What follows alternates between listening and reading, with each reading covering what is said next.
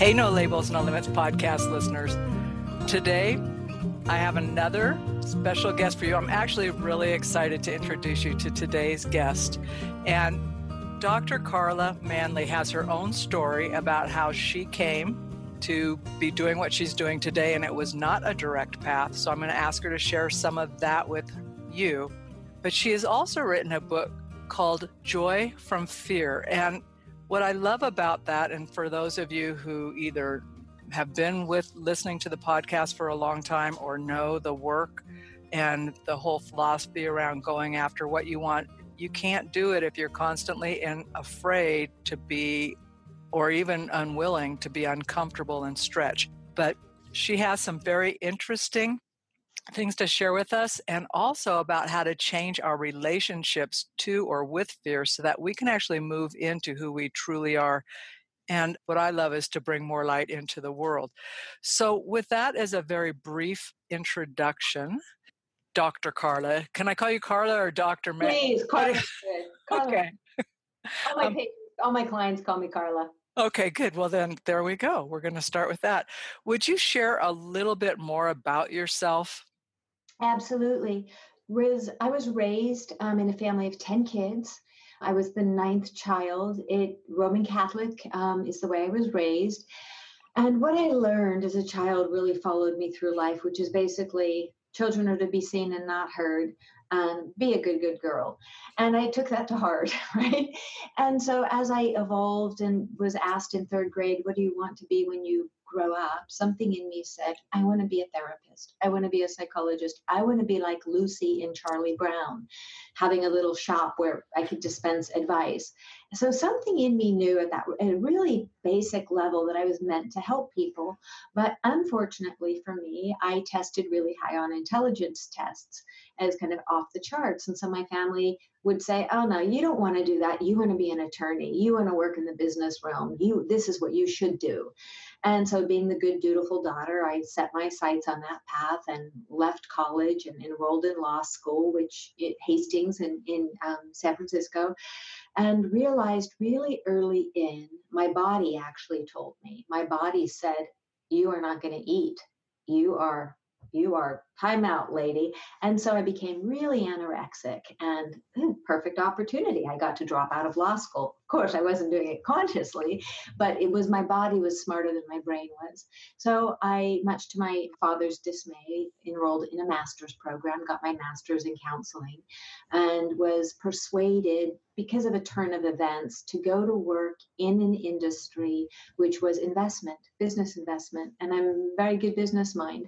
And so i abandoned so that i could take care of my children and take care of the husband i had selected i chose to stay in the business realm and did a really good job amassing money for other people and, and being a really good employee and and continued to work my way up the ladder doing everything right. One day i woke up more than one day and said this is not worth it and so at 40 i said to my husband honey i've supported you through so much and you've been able to dilly dally and i've been able to take care of you but i want to go back to school to get my doctorate and he said the not very smart thing to say to me when I rarely made demands. He said, No, you have enough education. And so something in me went, Oh, that doesn't sit right. Long story short, and this is a piece I was about to tell you, I've never shared this before, but I'll share it with you and your listeners. I decided to take a little bit of time out for myself as I tried to figure out what to do. Was I going to really go for the career of my dreams, which was to be a psychologist? And who does that at the old age of 40? Like, really, who revamps their life? And so I decided to do something I hadn't done in 20 years, which was to take a time out for myself. So I took a psycho, not a psychology course.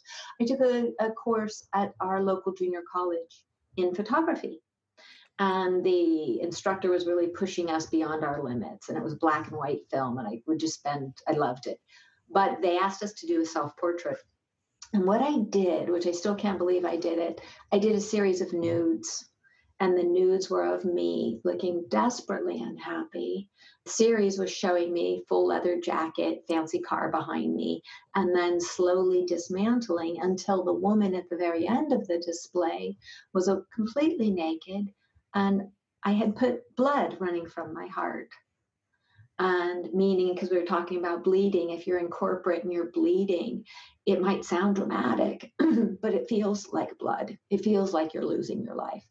And when I had the courage to present that as my final in the class, right, I realized that I didn't want to be that woman. I was not going to bleed. I wasn't going to bleed for anyone. And wow, so I'm sharing this story. It's very personal, very, very, very personal. But what I realized in the course of that too was that I was not doing, I made a big deal about how important my children were to me. And I realized that I was a terrible role model, as amazing and strong, as tough as I thought I was, I was a terrible role model. I was not walking my talk. Here I was telling my two beautiful young boys, live your passion, live your dreams. And here I was living a woman with a heart that was bleeding my lifeblood out.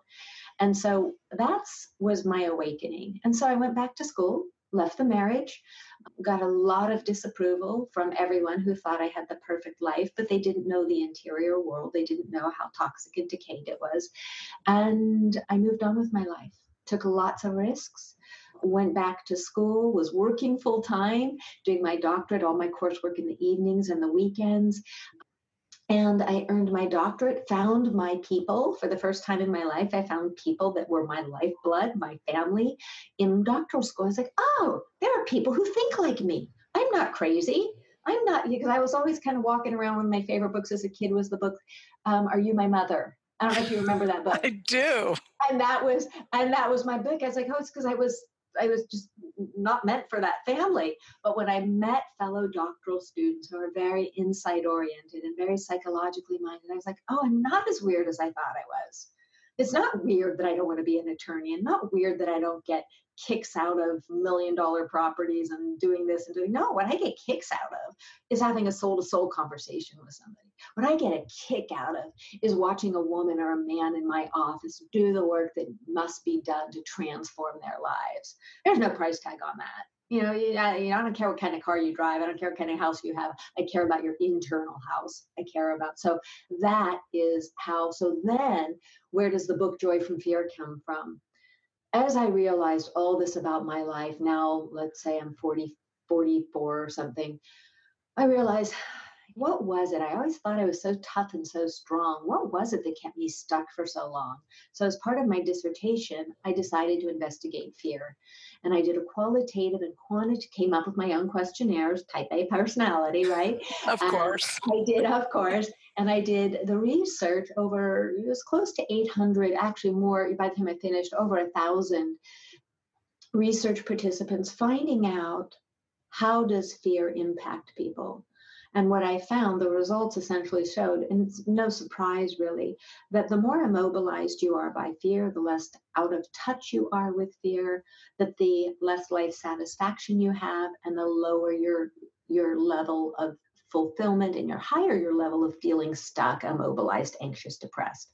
The better your relationship with fear, the more you understand that it has positive messages, the more you embrace it, the more you realize, hey, it's just, it's okay to be uncomfortable. It's okay. Uncom- discomfort is just a sign that you're in unknown territory. Yeah. Isn't that a cool place to be? Isn't the unknown the place where we grow? And so, what I found, I thought, okay, this makes sense. And so, I started writing Joy from Fear about eight years ago and then took a break because life got really busy. Then I went back to read it. It was abysmal it was written so acad- in such an academic fashion. I thought, oh, I wouldn't want to pick this up. Ugh, perish the thought, right? So I revamped it and just came from my heart and let you know the divine, whatever you want to call it, channel. I didn't use my brain as much as I used my heart. And I used client experiences. I wove in some of my own personal journey. And then Sarah, I did what I wished I had had. I wished that somebody had given me a guidebook that I could follow so that my journey wasn't so tough and challenging and heart wrenching. And so I wove lots of exercises through it so that for people who can't afford therapy or like working with groups, so that people could really grab a hold of the book and understand how to embrace fear in order to create the life they want, the fulfilling passion filled, incredible life they want. So, okay, that was I have like four or five different like lists of questions about what you talked about. And I'm not going to cover them all because I've just had this constantly. My mind is curious about things.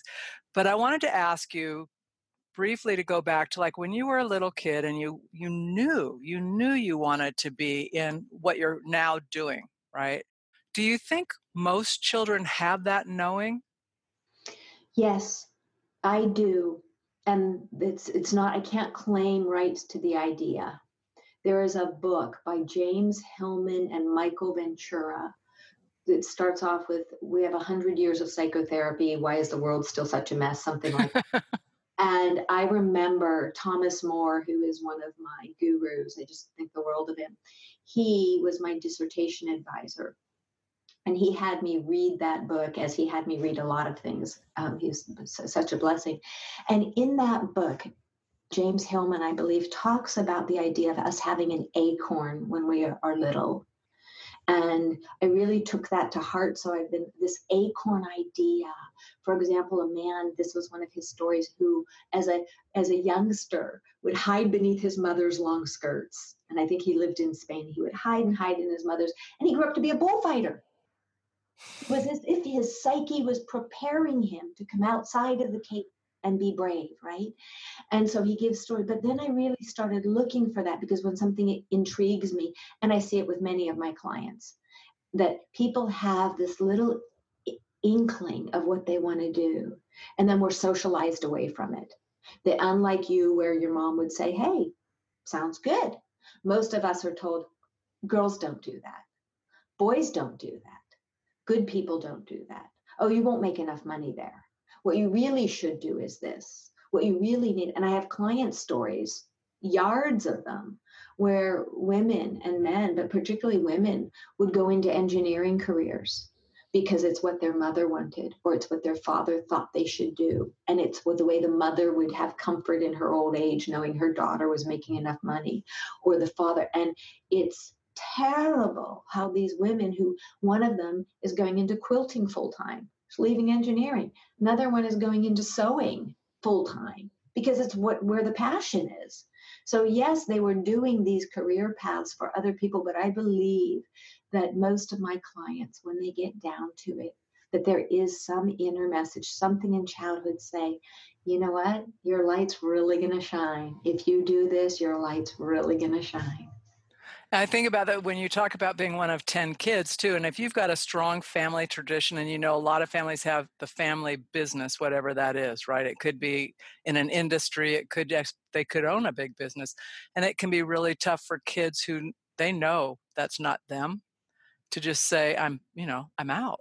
Eh, mm-hmm. Because then there's the whole leaving your people, so to speak. So I loved when you talk about getting to grad school and you found your people. So how often is that something when you're working with folks that they feel disenfranchised not only from themselves but from people like them that they resonate with? I think it's so common, Sarah. I think it's one of the key things that happens with people day in and day out. And I talk about it in Joy from Fear about the toxic voice of comparison that all too often we are consciously, or because it's how we're raised, you need to be as good as your little brother. You need to be as smart as your older sister, right? You need to be as, we need to be as good as the Joneses next door. Instead of saying, which is what I believe in, which was the message I gave my kids when they were young. I just wasn't living it. That, hey, when you follow your passion, when you follow your dream, I don't care if you're the world's, I would tell them this I don't care if you're the world's best garbage man. I don't care if you're a painter. I don't care if you're a carpenter. Do it and be happy at it. And when you're doing it and you're happy at it, the world will reward you because that's how it works. When we are doing our best and filled with love and passion, we are that light. And so I think that so many times people are trying to be something they're not because of family expectations or self expectations. And as I told one of my clients who never let me forget it, I said, the world doesn't need one more unhappy doctor, right? The world does not need one more grade school teacher who's there just because the retirement's good. Boy, And oftentimes that's what I hear people say. It's like, well, but my wages are good and I can count on this. And I'm not negating the fact that you need, especially if you're trying to be independent, you do want to take care of yourself. But there comes a cost to that to us and how our health i mean much like you said you go to law school and your body says you're done. Oh did it ever. Right? So we're not smart enough to listen but other things if we pay attention will tell us something's off. So how like so someone's listening to you today in our conversation they're going yeah i wonder if that's where i am. What would be some of the signs that someone is maybe not in alignment with themselves and then I want you to talk a little bit about how we can make have a different relationship with fear in general. Okay. How to tell if you're not in alignment? I think that the best way I can describe it, Sarah, is I people ask me what is joy? What is joy? And I think alignment, when we are aligned, we are in a joyful place because we have five, the way the paradigm I use is the five basic emotions of anger, fear, sadness, disgust, and joy. And they all serve a purpose. And joy is the what we call the positive one, even though the other ones are positive in their own ways. But the way I look at joy, and they all have a root purpose. The reason we have those emotions is if you look at anger on a really primitive basis, why is it there? Well, I'll use examples of mother in all of these. Because if somebody comes to steal my newborn baby, I'm going to be angry, right? So anger has a purpose. Fear. Why is fear there? Well, if somebody's coming into my cave and I'm nursing my newborn baby, I better be afraid, right? I have to prepare for that. Disgust well, if I'm eating and I pick a bad mushroom or a bad berry and I start, ugh, disgust serves a purpose. Sadness. My baby is screaming and crying and not feeling well and might be on the verge of dying. So I'm sad. Okay, so those all make sense. Joy. Why joy? Because I never would have the kid in the first place if it didn't give me some joy right? True, so, true story. True story, right? God give me that cute little smile now and again in order for me to kiss its pretty little face and go, so glad you're here, right? So joy, I believe we all come into the world with joy. This, what I call a light in a clear votive. And what happens, we all have that little flickering internal joy. And then as we have negative life experiences and we're socialized into ways that make us angry or sad or traumatized, we get more and more soot, more and more soot, so that we don't sense our joy anymore. We don't, we are so out of alignment because we're living by shoulds and you musts and you can'ts that we get all of this crappy soot so we don't feel our light anymore. We don't see our light anymore. Thus, getting back to your question, out of alignment. So people get sad, they get anxious, they're depressed, they're chronically stressed. So, how do, if you feel like your joy is dimmed, you're out of alignment, it means that you need a time out to really slow it down, maybe getting support, maybe going to a women's group or a men's group or a psychotherapist, maybe taking a really long vacation to some journaling, something to figure out how can you start wiping off that so and then people say well i've had clients tell me i don't know what joy is. I do not know what joy is. I've been so miserable for so long. I said okay your assignment before you see me next time is to notice everything that brings you joy. Everything. I don't care how small it is. And so people come back with me. One lady says, I saved a lizard on a walk and it made me really smile somebody else came back and said I was picking up trash and I realized it makes me happier. And before I knew it, my neighborhood was looking better because then people were littering less. Either that or everybody's seeing me and cleaning up trash. Some people will say, I've noticed I really enjoy doing like a phone chat with my girlfriends. That gives me joy. And so I say, now you want to do more of that. You tell me you want work life balance. Well, if you're doing 99% of what makes you miserable and 1% of what makes you joyful, we need to get more of those moments of joy in life. And so, as you keep that image of the votive and constantly wiping off the candle and noticing when you're doing something that's making you miserable and saying to yourself, Is this worth it? Is this what I want? My time here is so limited. And doesn't mean that we have a hundred percent of every day. You know, as a psychologist, as an author, right? Times where I'm doing things that like don't make me dance in circles. Uh, you know, I'm going through a manuscript for the 50th time. So it feel great. But I keep my eye on the ball and say, well, this is a necessary part. This this five days worth of pain actually feels good if I remember that I'm feeding, feeding the baby of my book. So I think that's the best. So if you're out of alignment, you won't feel joyful. No amount of spending. People think if I spend more, if I have more sex, if I have a fancier car, if I do this, do that. No, those are all fleeting. Well, I love what you said about just like noticing something that, and then people came back, and all the examples you gave were very different from one another. But, and I was recently, I on I can't remember because I take a lot of input in um, while I walk, which is one of the things that it's like you can't take my walk time away. Unless it's freezing cold. You. Yeah. If it's freezing cold, I'm a little bit of a wuss. I'm like, oh, oh. but um, with the wind chill. Otherwise, I'm out there. But part of it is one of the comments this guy made was he says it doesn't have to be big. Just look at something. Just find one something right now. And I'm thinking, well, I love the color green. And that, but the minute you say something like "I love that" or "I love that," it's like pretty soon it's this trickle thing. It just keeps going. Oh man, look at their yard. How cool is that? You know, and people start waving at you.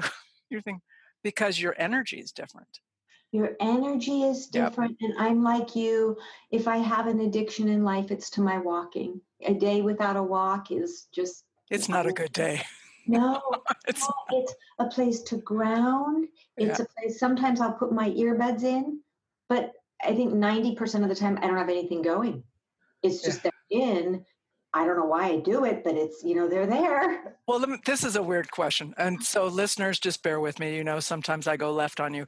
But do you ever find by just having earbuds in, not for the purpose of dissuading people from interacting with you, but there's something about it muffles the outside noise just enough. It doesn't deaden it, but it muffles it just enough that things calm down. At least for me, I start going, oh, yeah, I don't need to be worried about anything else. Yeah, there's something. You're right because I don't do it. People still talk to me, right? And I just put the earbud out, so it, you know, it's they still hi, right?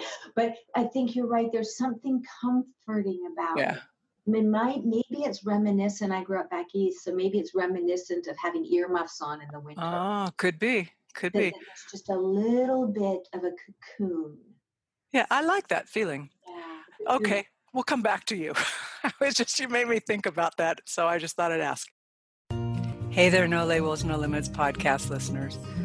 Over the course of this podcast, we've been pretty intentional about not using advertising so that we can bring you nothing but inspirational stories. But today, for the first time, I wanted to share with you that there are two opportunities coming up.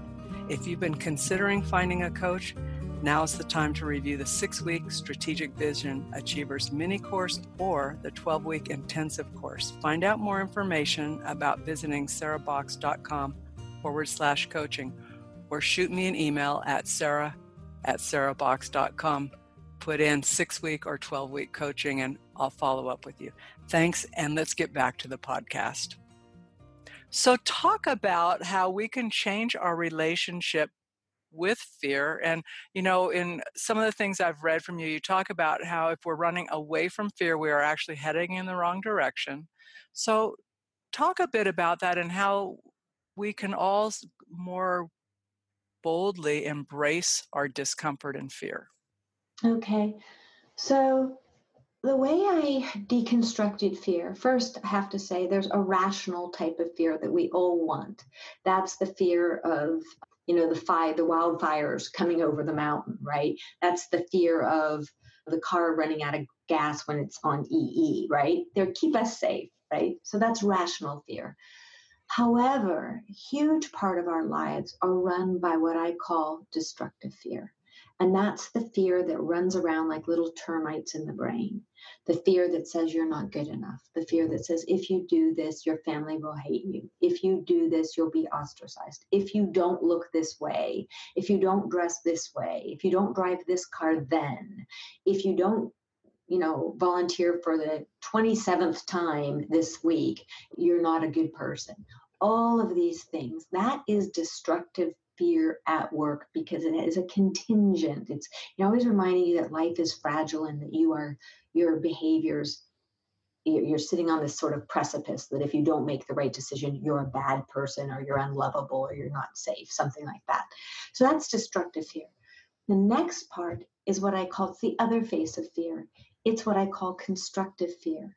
That every single fear we have, if we pause and not run from it, or compartmentalize it or ignore it, that if we listen to the other side, there is a voice that will say, You are beautiful, you are amazing, you are a good person inside, and you can do whatever it is that gives you joy. You have that power. And so by feeding that voice, noticing that voice, and I'm really generalizing because right, each right. will have a message that we would go into really deeply on the constructive side. So some people can make it to the constructive voice and say, okay, yeah, I get that. I get that if I leave my corporate job, that my wife won't hate me and that I'll still be valuable and that would probably have a better quality of life if I did, you know, something that I'm more passionate about. Yeah, we might have to tighten our belts a little bit, but it would be worth it because it would be ha- so that's but then they don't do it. They don't do it because fear stops them, right? So then here's the beauty. This is the third segment of what I call transformational fear. That whenever we look and notice the look at and notice the destructive fear, that's the first step, becoming aware. You can never unknow that again. You will always know that now you know that that's fear talking to you. Then, if you take the constructive fear and really listen to it and believe it and have faith, and then you do the third part, which is action transformational fear requires action. And that's the part that gets really scary because that's being uncomfortable. That is so I don't tell people we'll leave the corporate job or you know leave the, the, the toxic marriage you know tomorrow morning. Don't make any plans. Just trust the universe. Well, no, I don't think the universe works quite that that way. People come into my office and they say, "Well, I've been thinking about this, and it's supposed to manifest." You know, I'm, I'm manifesting things. And I said, well, that's interesting. Manifesting isn't magic. Manifest means you create the vision and then you do the work that must be done. And you have the awareness because if you don't do the work, the universe isn't going to come and take you from behind your desk or off your couch. No, you have to do the work. And that's how it manifests. Stand up, show up, and get up. Get going. Yeah. So that's the process with how to embrace fear is it's the being willing to see how destructive it is, to look at where you are stuck, immobilized, unhappy, feeling less than, feeling paralyzed, feeling like you are bleeding, then being willing to envision what your passions are and what your truth is inside, because inside each of us is an incredible light that is unlike anybody else's. And then doing the work, which is the transformation that must be done in order to, and me, one of the reasons I, I like to believe in karma is a little bit selfish because I don't want to come back on this planet and have to redo anything again. right? And if I look at karma, it's like, let me get this stuff out of the way now. Let me face my fears this time. Then maybe next time I'll have it easy. Well, the fun thing about facing one fear, eh, fun, fun may be the wrong word, but we'll go with it. The fun thing about getting through or facing a fear and on the opposite side of it, this is not a life threatening thing, but just a normal life thing. On the opposite side of it, you look back and it never was as tall or scary as you thought it was on the one side. But you never go back to being as small as you were on the other side either. It's like, been there? It's not that tough. And so when people say, How can you do that? You're thinking, I, don't know. You just do it because you that's your new normal now right? Absolutely. So, but there will always be something that makes us stretch, no matter how competent you are somewhere else, anytime you go into something unknown, you're not going to be the sharpest knife in the drawer, the most confident person because it's new to you. And you know, that's the really beautiful part about what you just said is you're never going to be the sharpest knife in the drawer, the most confident person. You know what I found, Sarah, is that when I am humble and honest about where I'm inept, that, you know, hey, I'm new at this, right? That that alone builds self-esteem because self-esteem is about being able to say, and me, I'm acutely aware that I will never know everything. That the, as soon as I learn something, science has found out something new that outdates what I knew a week ago, right? And so when I go into things with humility and, and curiosity, and I learned so much from my clients. Yes, I'm their guide. Yes, I'm their teacher. Yet they are teaching me because I have to up level myself and my work to continue, right? And so I'm acutely aware that I can still have really strong self esteem and be in a in I have much stronger self esteem because of my humility. Right, being in a learning mode. Uh, in a yeah. learning beginner's mind. Absolutely. I had a boss when I was in my I was probably in my mid 20s I would say was one of a pivotal person in my life, and he, an, an unsuspecting, kind of like you're thinking he's a boss, you know. But I remember one time he said, "I need you to learn how to do this," and I said, "Why?" And he says, "Because I need." He says, "Because you're better at I am than I am in some of this." He goes, "But I want out of here." And like he didn't want to run away, but he says, "I need flexibility," and he says, "I have always been told, and I tell you now." Hang out with people smarter than you and make sure you surround yourself with them. Your job's not to be the best person or the smartest, it's to have really good people so you can accomplish really great things. And I thought, and he was really accomplished. I'm thinking, okay, I because I respect you and I know what you can do, and that's your philosophy is you don't have to be the smartest. You just have to bring out the best in others and hope they're smarter than you and don't be afraid to have smart people around you it opened up a different way of looking at things for mm-hmm. me. And I, I thought, wow, eh, many years later, too, it really helped me. It's like, hey, my job isn't to be the best, it's to help bring out the best in us to get us, the people, my people, whoever, you know. So, yeah. And the whole comparison thing, I remember as a middle kid, as I was telling you too, it's like I had an older, bro- I had brothers and sisters on either side of me but I remember going to school and not liking to be compared because it's like, well, this brother, or we also had a lot of cousins. So you had the same last name. People thought you were all in the same family. But, oh, yeah, you're so and so's sister. They're really smart. Or you're so and so's brother. They're a troublemaker. And I'm thinking, oh, no, that's my cousin. I made it up, right? No, that'd be my cousin. I'm, I'm not them. But the whole thing about comparing and using that can really separate people. And I think that divisiveness help pulls us apart too from being able to just be who we are sometimes. Absolutely. And that's why I call it literally the toxic voice of comparison, because it's one thing to look at another person and say, oh, you know, what a beautiful project they did. I, I love that. I'd like some of that color in my own home or my own project, right? But to look at someone and say, I'm better than you or I am worse than you, there's no benefit to that. And you're right, it is so divisive because instead of us, instead of it bringing us together to where we up level each other in a kind and beautiful way. And it's something that's really happened with women that I really see women have increasingly become hyper competitive with each other, where it means back talking or backstabbing instead of, and I found this, Sarah, actually in my doctoral program. I would help other people with projects and happily so. And some classmates would say, Why are you doing that? We're competing with each other I'm thinking, I'm not competing with anybody. What's the competition about?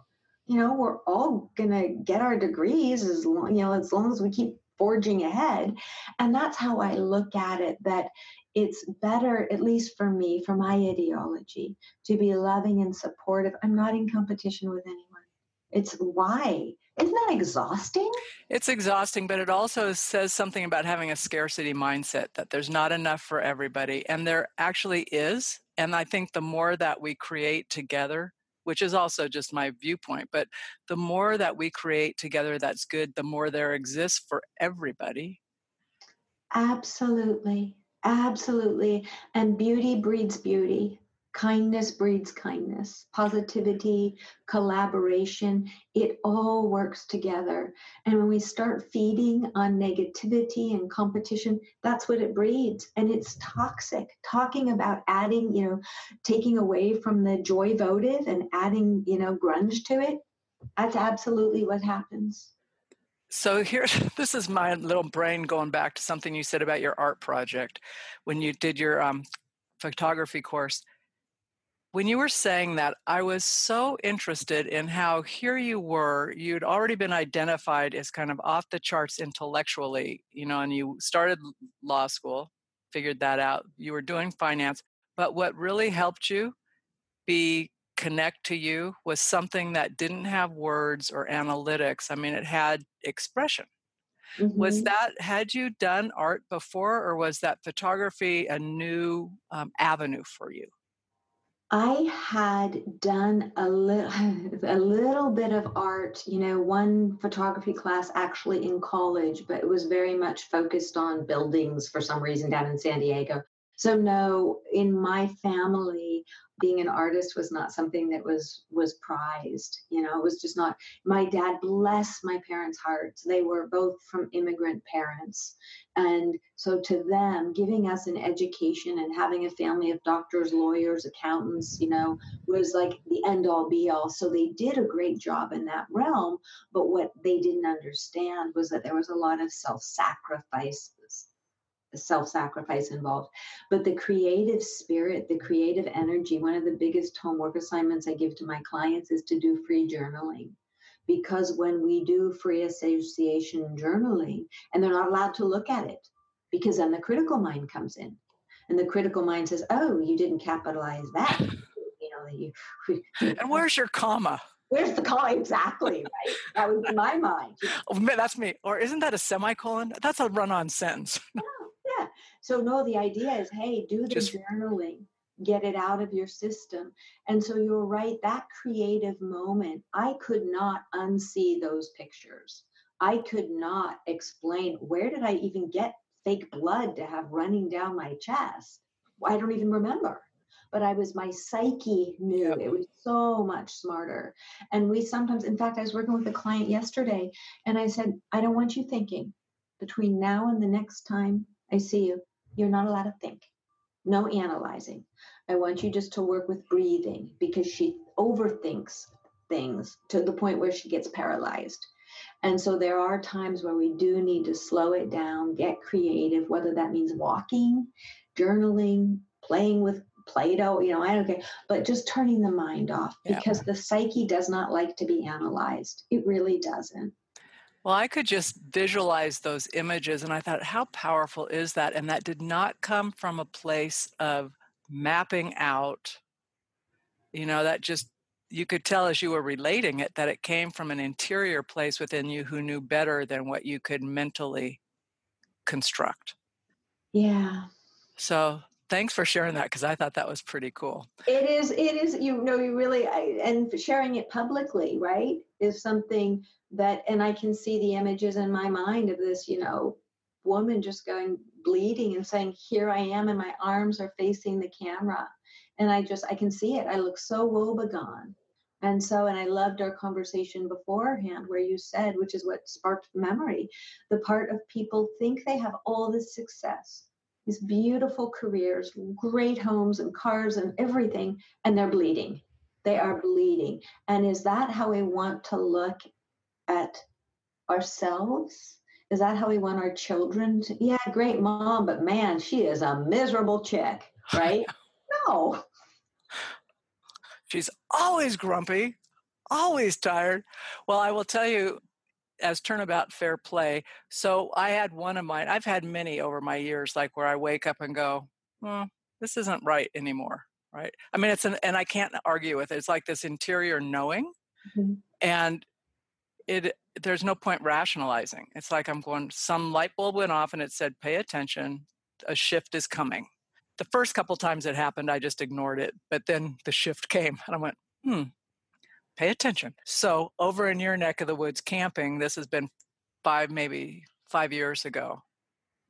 I'm cramming work. We're out on the beach, terrible cell signal it's dry camping, so I don't have a gen. I mean, I have a generator, but we're not going to run it all the time. I'm I am on deadline for projects. I'm having to write. And anyway, my husband said, "I thought you were going to be able to take some time off." I said, "Yeah, yeah." And he says, "Okay, right." So I'm you know I'm squeezing in the walking the dogs, sitting all this stuff, but I'm getting up early, and I'm it's not really much different.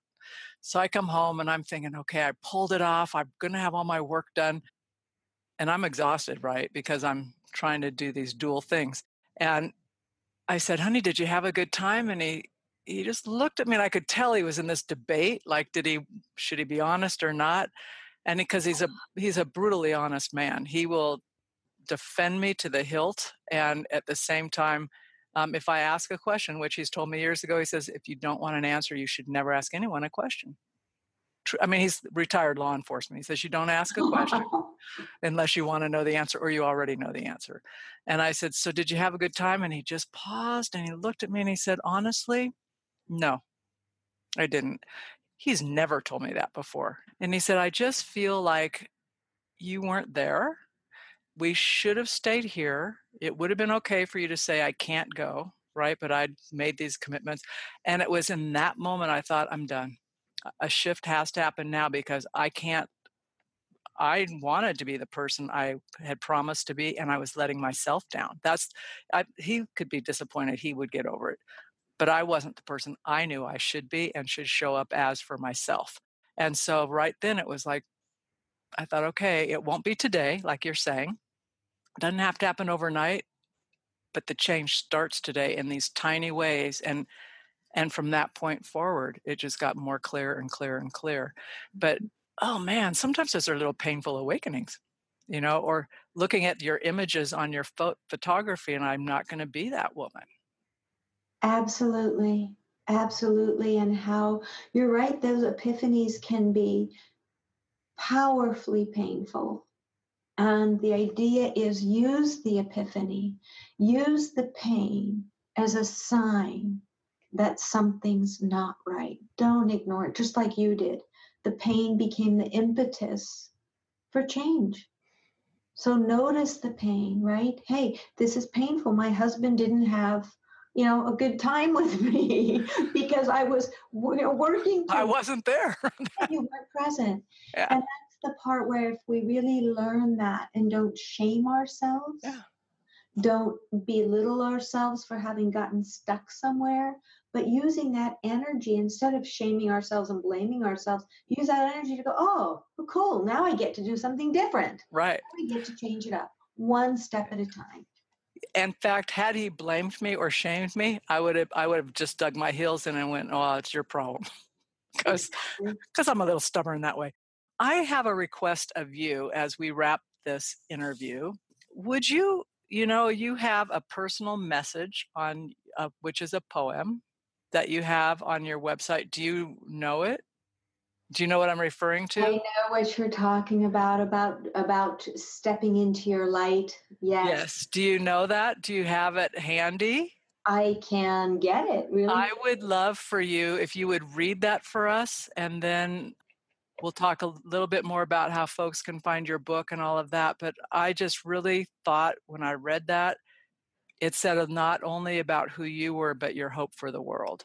Okay, here it is. May you always remember your innate beauty and the treasures that lie within you. May you walk toward your own true light with unwavering integrity.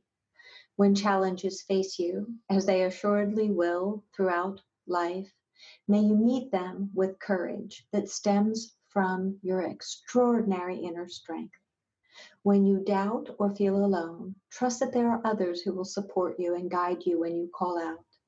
May you always remember that you are here for a purpose, and every day of your life you have the incredible opportunity to be true to yourself. May your life be filled with wisdom, with the light of love, integrity, peace, and wisdom. That's it. That's beautiful. So here's my last request for today of you, not forever. I always I always leave that door open. If you as doc, Dr. Carla today were to meet yourself at 10, mm-hmm. what would you tell yourself about going forward that might help you when you are facing some big decisions? I would tell her, You are precious, you are beautiful. Always stay true to yourself because that is the most important thing. And when you stay true to yourself, to what is right and true for you, you can never go wrong. And when you're coming from a place of love, love for yourself and love for your others, everything will work out okay. That's what I would tell her. Beautiful. That's so beautiful. Ah, we should tell all our little people inside that even when we're grown up. I agree with you. I volunteer once a week at a drug and alcohol rehab center teaching meditation. And I always take time. I do a guided meditation to go in and have them do a little bit of that work with their inner child. Just do like a little pause because that little child, that inner child, often just gets told, you're not important. So, yeah, it's that pausing and nourishing that sense that you're, you're worth it. You're, you're worth it. You're worth being good and kind to yourself.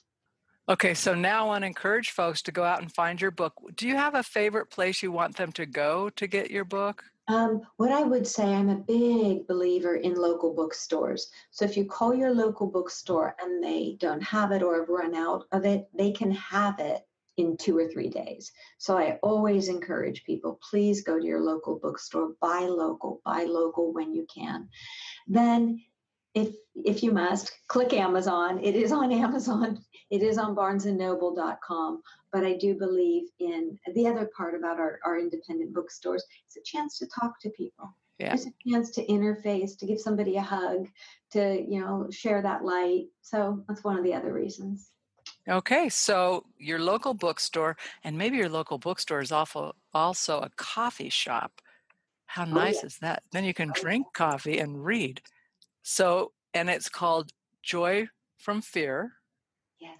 by Dr. Carla Manly. So, folks, you can find her. She's on the web. We're also going to have all of her links in the notes to this show. So, it won't be hard to find her, but I do encourage you to go get her book um, and also check her out because I think there's some really cool things to learn.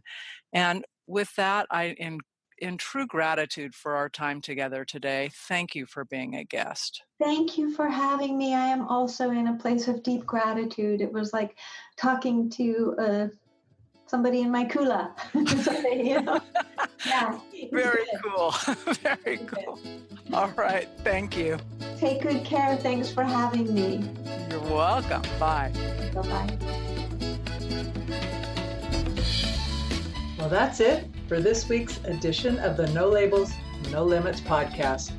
We hope you liked what you heard, and if you did, we ask that you go over to iTunes, Stitcher, Spotify, or wherever else you listen to the podcast and leave us a rating and review. If you know someone who would enjoy this podcast, please be sure to share. And until next time, have a great week living a no labels, no limits, and no excuses life.